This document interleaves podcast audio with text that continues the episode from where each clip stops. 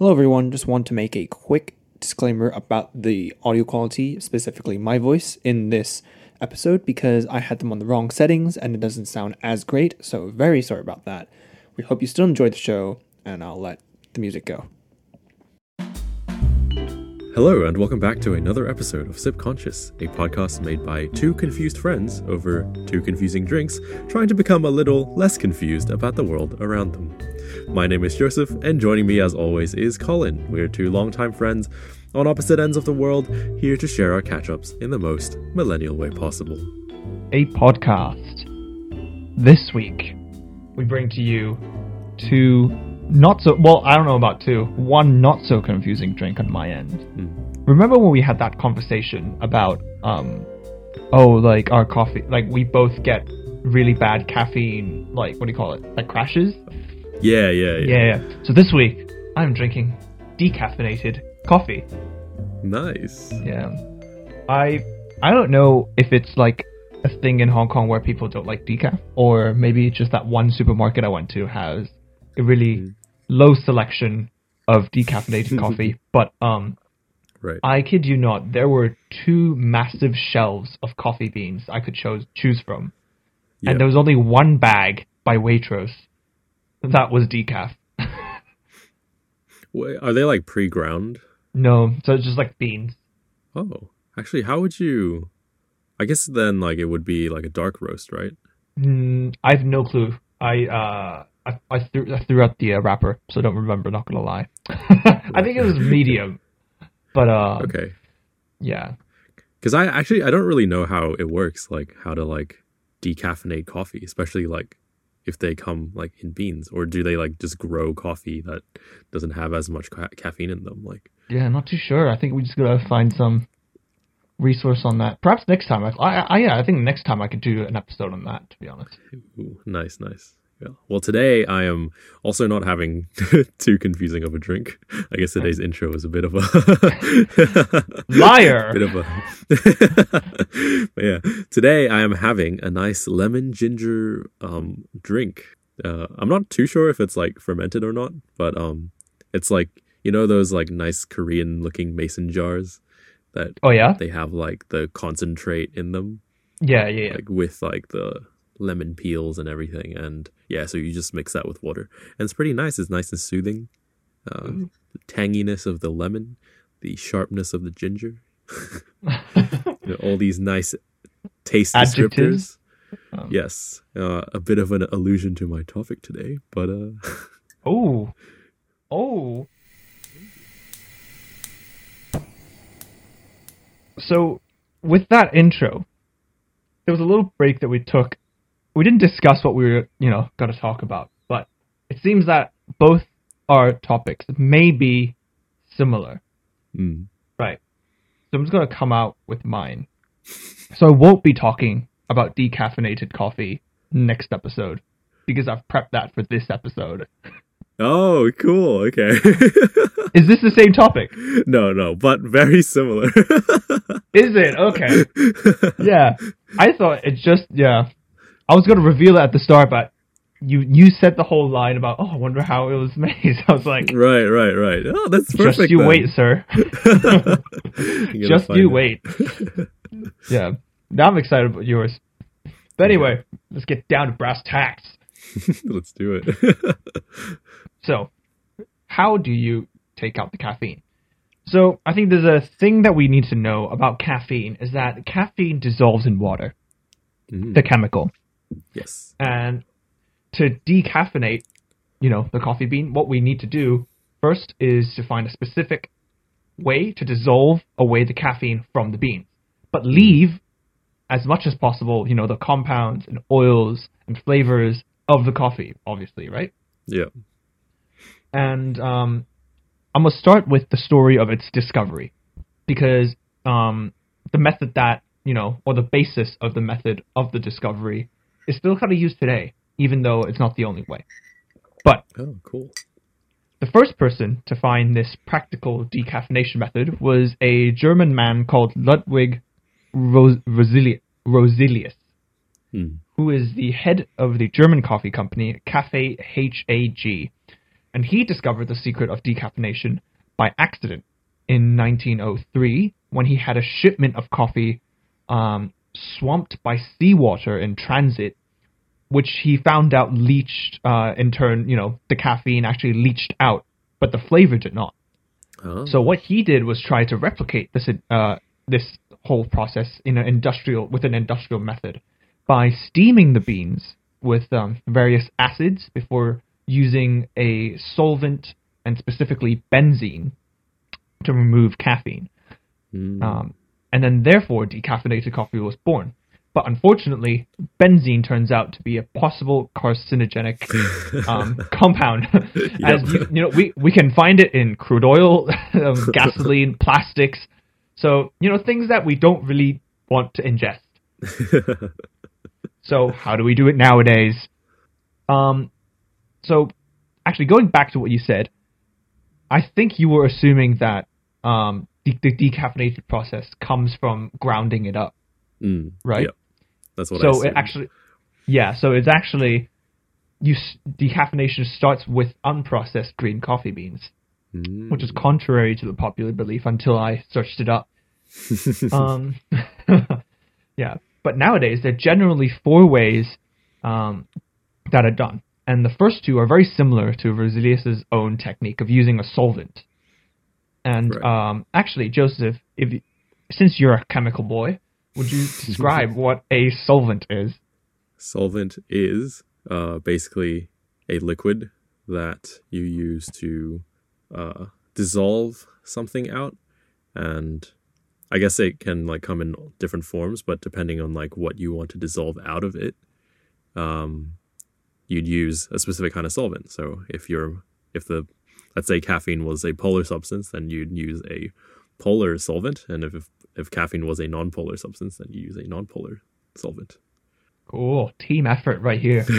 Uh, but yeah, um, so the first method is called direct solvent technique, which uses organic m- chemicals such as dichloroth- dichloromethane or ethyl lac- la- lacetate. I mean, Hmm. both of which my laptop uh, um, dictionary uh, deem as not words. but I can, I can assure you they are words. yeah, no, I, get, I relate to that. Imagine writing like a, a report on Word, and it's just like half of these words are just red. Yeah. but anyways, um, what what happens in this process is that they first use hot steam, um, to kind of open up the pores of the coffee beans or the or the green coffee beans, which is very similar to actually how barley is treated for beer before they get, yeah, for you know, because you need to also wow, what a crossover! open up pore. Yeah, the two. Yeah, and then basically open up pores, and then before they get rinsed, oh sorry, and then they get rinsed by the solvent for around ten hours to selectively take the caffeine out. Mm, The solvent say uh, being you know the solvent with the dichloromethane and ethyl acetate. But the problem with this is that um, they're also carcinogenic in large dose in large doses. yep. But um, you know, there are strict, you know, limits on having less than 10 parts per million of the solvent left on the beans Mm, um, after the final roasting, which is going to be at around 200 degrees Celsius. So Right. there isn't that much of a risk because there are limits, but mhm. it's not fun anyways. So It's not zero. yeah. So I mean, if there is a choice to choose between this direct solvent technique and others, I would probably choose others. mm, Now, the second one is called indirect solvent technique. And as the name suggests, the solvent itself never comes in direct contact of the beans. okay. So what happens is the beans get soaked in hot water, which Yep. in itself makes coffee. and then it is and it, it is um, drained off, as in the beans are taken out, and the solvent is instead added to the coffee liquid right. or extract. Let's call it extract. Yeah. And then, so what happens when they are mixed together? The caffeine is then bonded to the solvent, and then will then, and then what they do is heat it back up, and then the solvent will evaporate out of the coffee liquid, and Oh. along with the caffeine. And then what you're left with is an extract of decaffeinated uh, coffee. Yeah. Yeah, this is distillation. Oh my gosh. Yeah. PTSD. And then what happens after that is that you take the same beans that you just uh, that you boiled the liquid with, and you put them back into this decaffeinated coffee extract, where Mhm. and then the coffee beans then reabsorb back in the flavors, the oils, and compounds. oh, interesting. Yeah, I mean a bit high maintenance, but uh, I guess it's safer, you know. Mhm. But uh, you know, it's I don't know. I, I just thought it was really interesting. Um. And then the third way is a process no longer to do with solvents, but um, is a process called Swiss water process, which, as it suggests yet again, uses water and Mhm. was pioneered in Switzerland. wow. Yeah. I wonder what Yeah. tipped that off. and same thing as the indirect solvent technique in brewing that massive bowl of coffee extract. Uh, what it the only thing that differs is that instead of resoaking um, the resoaking process and adding the solvent, it is poured over charcoal, which traps caffeine molecules somehow. oh, okay. Yeah, and kind of weirdly, instead of using the flavorless beans to kind of resoak them, we throw them away hmm and then we get a new batch of beans. So what happens is that you boil these new beans in this decaffeinated coffee extract. And because the extract is so high in these coffee compounds and flavors and there's no caffeine, the Mhm. beans during boiling will leach out the caffeine, but not its flavor. So this is- Ah. Yeah, so this is literally osmosis, yeah? Yeah, this is osmosis, but with caffeine. yeah. So you do that in like with uh, like through several cycles, you know, soak, drain, reboil, repeat, and then you know at a certain time you'll get a chemical, I guess, makeup of the beans and liquid, which is at equilibrium, where only the caffeine is being sucked out, and then Yep. you'll most likely get like ninety nine point nine percent caffeine free. Um, so yeah, it's a very, very, very uh, um, productive or like efficient way Mm. of taking out all the caffeine. Um, but there are definitely obvious drawbacks due to uh, it the intense amount of labor and resources needed slash wasted.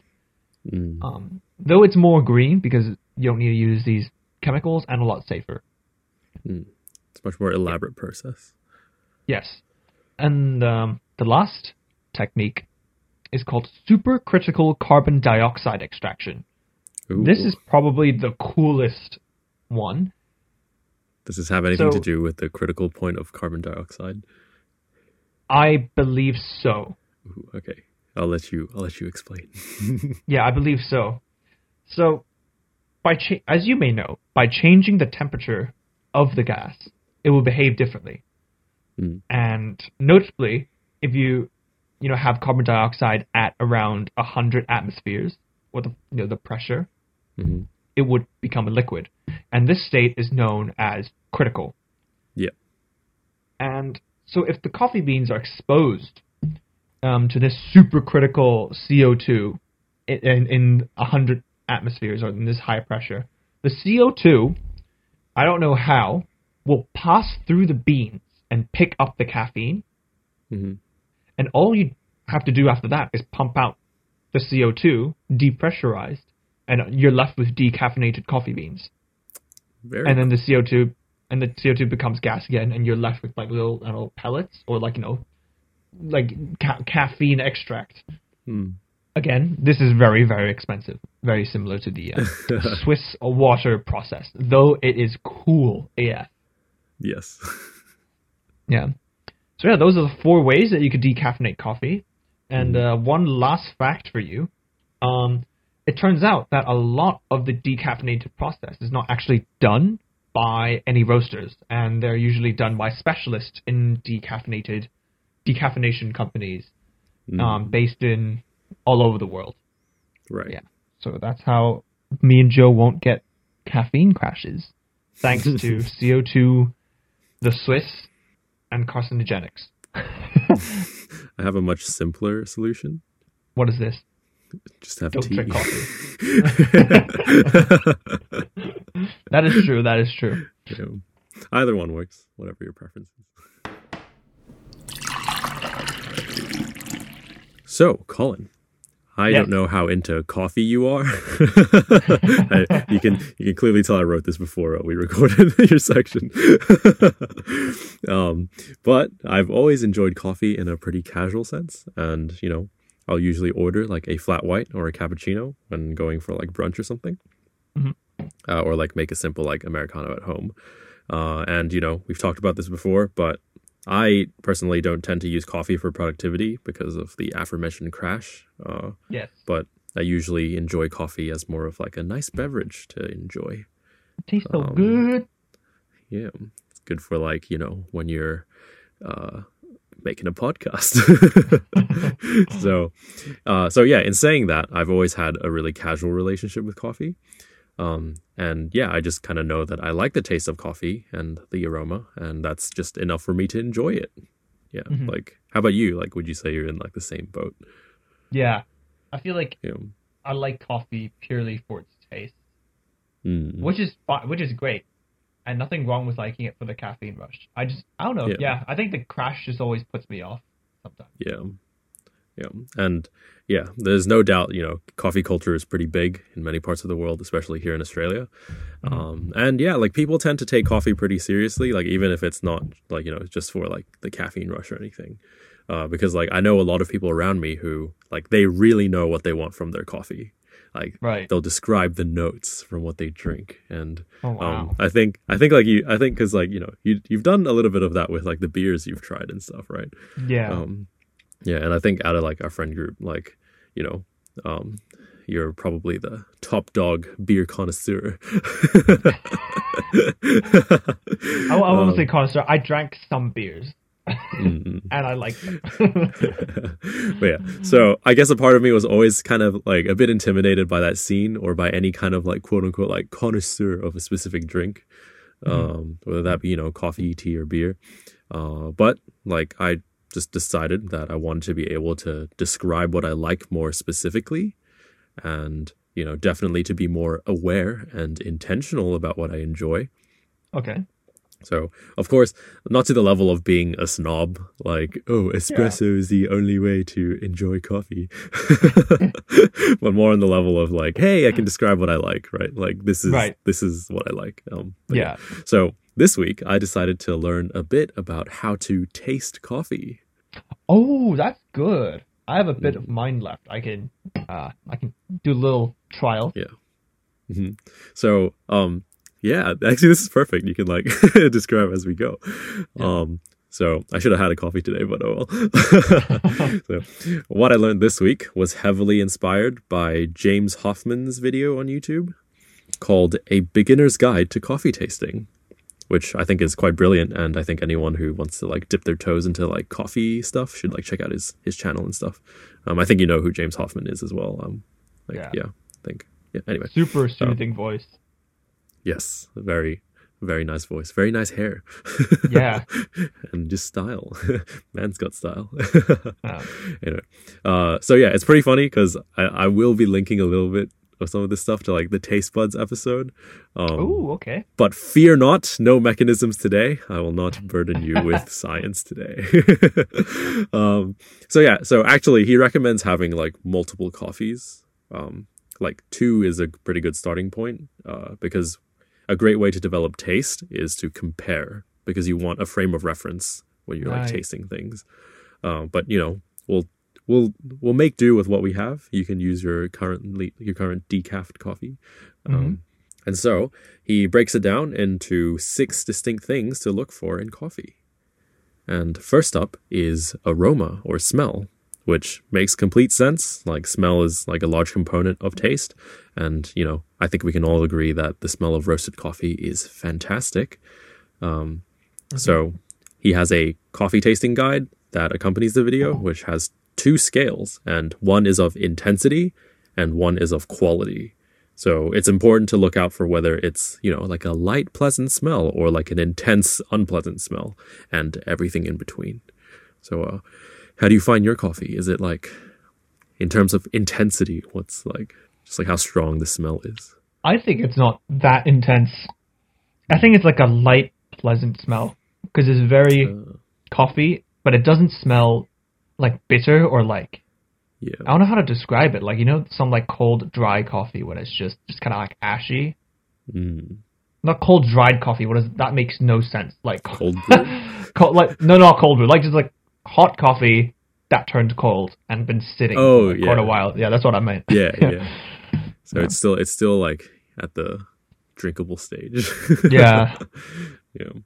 Uh, next is acidity, uh, which is Oh. a fun one, I think, because I've always heard it used a lot, like for a lot of drinks, actually, um, Mhm. but never really understood, like, really, like why it was used, like, because especially for coffee, because I think the idea of describing coffee as sour, like, really confused me a little bit, because Right. honestly, like, it sounds unpleasant, mainly because I guess I associate coffee with more, like, you know, you pair it with dairy, um, Yeah.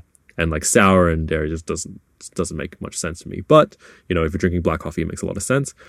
And I thought um, Mr. Hoffmann's explanation made a lot of sense. Acidity and sourness is some of the more interesting parts of other foods we eat, and it really depends on the other flavors of the coffee that goes with it. Because let's say other foods, like you know, a mild sourness in a lot of fruits is very nice. Like some of my favorite fruits tend to be my like I tend to like the taste because they add more sourness rather than like just like pure sweetness. Right. Um, and you know, like if you're having a really heavy fatty food, like I don't know, like a big block of meat or something, like maybe like a sour vinegar sauce can be what you need to kind of cut through that. Um, so when you're looking for acidity, the same idea comes. So you know, eh, the same idea of intensity and quality applies, and also I guess the the context of like the rest of the coffee. So yeah, how do you Hmm. find the sourness or acidity of your coffee? I feel like it's pretty smooth. Like there's not much because uh, yeah, I I think I've had coffee which were I guess yes sour, but not like vinegar sour type sour, but like a more Mm. metallic-y tip of the tongue, you know, sour. But I think this was not that sour. I don't know how to Yeah. describe not sour with other than not I guess- sour. I guess it's a low intensity. yeah. Yeah. Uh, and so yeah, like he talks about like how this intensity and quality scale applies as well because you can have like I guess you know an, an intense sourness that's also quality because like it complements the rest of like the coffee or whatever. But you can Yeah. also have like a light sourness that's like nice, or you can have a light sourness that just doesn't do anything. um, Right. but yeah, like anything goes really. And next is sweetness, which is an interesting element because coffee on its own is not sweet at all. And so bringing it back to that like taste bud episode, um, we experience the sensation of of sweetness with like compounds like glucose or sucrose, but none of that occur- naturally occurs in coffee or in like coffee beans. So, what are we really looking for when we're talking about sweetness? Um, so it's a little bit more complex and subtle. Uh, it's like a certain like sweet dryness that you feel. Okay, I'm not gonna lie to you. not feeling that yet. Mm. Maybe it's So- not that great of a coffee. I don't know. You know, it maybe it's one that is not. It's it's so light. I don't have Mm. the taste buds for it yet. You know. Mm-mm. Um, it's it's really hard to explain because it's just not your like traditional like what you mean by sweetness, which is like oh like sugar, right? Yeah. Um, but there's actually like a Chinese term that I think Really. explains it quite well. Like, you know, have you ever heard the like when you're drinking tea or whatever, and also coffee? Like, um, sometimes like uh, people will use a word like hui gan. No. I. Oh, sorry. okay. I, I, Sorry, I don't know what the. Cantonese for it is. Yeah. Um, but like, but I don't think I've ever even heard something with that. Yeah, I don't think I've ever heard. yeah, it's more to of- do with like the like the dryness you you feel in your mouth after you drink drink it. And for some reason, it like evokes like a mild sensation of like sweetness, but I don't know. It's kind of Mm. complicated to explain. Um, Right. but hence why it's like the toughest part, I guess. Um, yeah. Next is body, which describes, I guess, texture or mouthfeel of the coffee. Um, but like the more intuitive way to like, I guess, kind of d- understand it is like the difference between like whole milk and skim milk. Yeah. Um, yeah. So, you know, def- whole milk definitely tastes fuller or richer. And then, you know, skim milk is thinner and lighter. So like, how would you say your coffee tastes? Oh, I think it's like skim milk. This may be because of because I made it with a pour over, Mm. and the grounds were like larger, and I think I got Yeah. the ratio wrong. um, but yeah, it's light, but I don't mind that. That's nice. That's nice. And then another element to look out for is finish, which is like the aftertaste, like what you feel, um, like the feeling left in your mouth after drinking your coffee. oh wow! I've never noticed that. I think, like on the side of the tongue, it's like hmm soury. Like Mm, it, it, it's like it's crisp or like like it Yeah. doesn't leave that much coffee flavor left. Like it's just kind of you taste it and it's gone. Yeah. Ah, interesting. Because like that's like uh, it's like a big part. Like you like some coffees will you know leave a strong taste in your mouth for a long time after you've like Mm. swallowed, and some will like you know just be a fleeting thing. And then it's funny because you just talked about like the Christmas and like like that's exactly the type of thing that what you're looking out for when you're like describing acidity or like when you're like I guess analyzing the Ah. acidity of the coffee. Because yeah, you just you just said like you know like that zippy feeling on the side of your tongue, right? Like Yeah. you know. Wow. So that's the thing. Like like you know, it's all about like I guess noticing that and then just being like, do I like this? Right. Yeah. Does it complement the rest of it? yeah. Like I would assume there's no right or wrong answer. Like if you like a Hmm. vinegar level sour coffee, that's you. You know. Yeah, yeah. or if you want it to taste like one part coffee, two million parts water, that's you. Uh, But Yeah, it's more just about noticing it, right? Yeah. Like, Wow, it's that's- like Yeah, I think the finish thing really. I, did, I mean, like, I'm not gonna say blew my mind, but like I never paid attention to that because I just just just down it. yeah. yeah. And then lastly, um, which is funny because this is the last one, but is flavor, which is the most interesting one to me actually because like you can get super fancy with these descriptions and like Right. admittedly like I've joked about it before like you Yeah. know oh a hint of oak and um sliced quarter cubed melons um, a touch of blueberry, tip of my tongue, but a back end of pomegranates.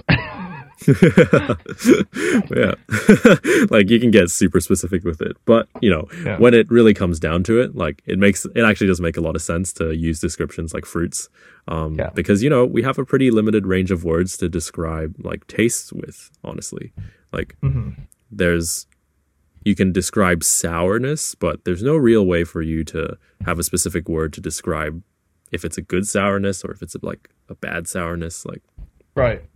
Um, so, um, yeah, that's why we, you know, use fruits and other foods because it's just it's a good reference point because you know what the other things taste like. You can like Definitely. relate it to it. Uh, so you know, I'm gonna go with Mr. Hoffmann's philosophy of broader categories for flavors instead. Um, so like just as like a starting point for things to look out for. So, um, some of them, you know, are like fresh fruits. Uh, you know, your berries, your um, you know things like apples or like pears like your more crisp and fresh tastes like you can describe those with like fresh fruits. Um and then you know if you have some more funky stuff like you know you could use more fermented like preserved things like jams or like tropical fruits. Everything as in like you know as if you taste like more complex things right? Like Right. um, and then on the other end, like not your like crisp and light stuff, but your more, I guess, heavy and uh, like fuller tastes. Like you could use descriptors that are kind of like baked goods, like biscuits or caramel. You know, oh, just those yeah. those like fuller notes. Uh, so yeah, in summary, that's essentially what I've learned about tasting coffee. So I'm just looking forward to trying it out sometime and like keeping a mental tab of like you know oh like what is it exactly that like I like about this coffee and everything. Yeah. Wow. Yeah, re- really coffee loving episode this week. I mean, Yeah. thankfully we didn't have the same topic, but also amazingly, it really complements each other. You know. yes. So now when you're having your uh, decaffeinated coffee, you can think about the carcinogens that rip the caffeine out while you taste the nice astringent zippiness. Um,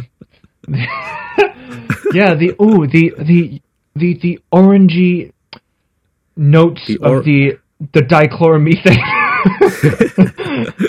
I really enjoy the um the astringent feeling of cancer growing on my tongue. I mean, don't absolutely don't worry. Again, like unless you're consuming like 10 cups of coffee, decaf coffee a day where it is over 10 parts per million, Mm. you might have a slight higher chance, you know. Like eating Yeah. red meat is probably worse than having decaf coffee, like I would say. Yeah. Yeah. Yeah. So, what time is it, Colin? It is fact time, Joseph. So hit me with that fun fact of yours. So, keeping with the theme of what we've talked about today, um, you've heard of high tea, yes? Oh, I thought we were talking about coffee again. yes, I have heard of high tea. yeah, no, I just did a little bait and switch there. you thought I was gonna bring a coffee fact? Nah. so yeah, high tea very popular in the UK and also in Hong Kong. Um, like yeah, like you know, fancy like displays of food. Uh, like and Scones, yeah, jam. nice little sandwiches, uh, your nice teas and everything. Uh, So, fun fact did you know that despite its elite sounding name, high tea was apparently a working class custom that originated around the 19th century? Oh, then how did it get to the stage or reputation that it has now? Do you happen to know? Um, I do not know how it led up to that. A fact for next time. yes but uh like the lingering remnants of i guess the working class custom is that like high tea was essentially like a full-on meal so it was a full dinner meal which consists of a variety of meats fish eggs cheese bread and butter and cake uh and so yeah like high tea is honestly like not like oh like afternoon tea or something it's not just a snack it's like a full-on meal so that's kind of the Oh, remnants was it- from it Was it called high tea when it was a working class like custom? I think so, but I can't confirm. Okay, okay. That's very interesting. Wow. Boy, aren't we lucky to have Joseph with his amazing fact, Not about coffee. not about coffee, but you know, you know, just another reason to subscribe or follow our podcast. Oh, transition, Colin. So, just talking to himself. Thank now. you. Thank you all again for listening. And, and, I guess we'll catch you next time. Enjoy your coffee and your high tea. Yeah. Good night.